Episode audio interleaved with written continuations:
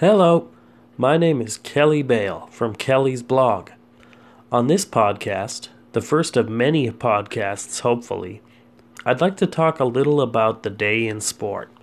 What day is that, you ask?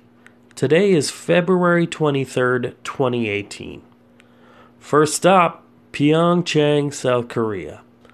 I'm not sure if it qualifies as the upset of the Olympics thus far, but it's got to be right up there. While most Canadians were sleeping, the Germans men's hockey team handed the Canadian men's team a crushing defeat in semifinal action. Tell me if something sounds a little weird about this next sentence.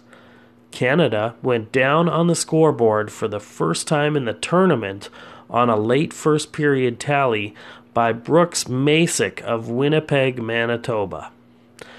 Anyways, the German side went up 4 1 through the second period before Canada made a game of it in the third, coming all the way back to 4 3, but just couldn't find that goal that would have tied it up.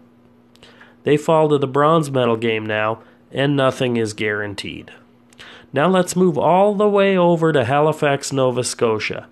That's where CFL Commissioner Randy G. Ambrosie met with media and fans in a town hall format to conclude his 10 city Randy's Road Trip tour of the league's cities.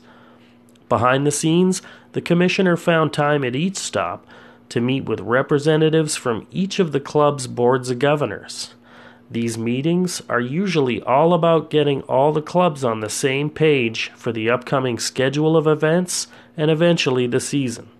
Halifax will not field a team in 2018.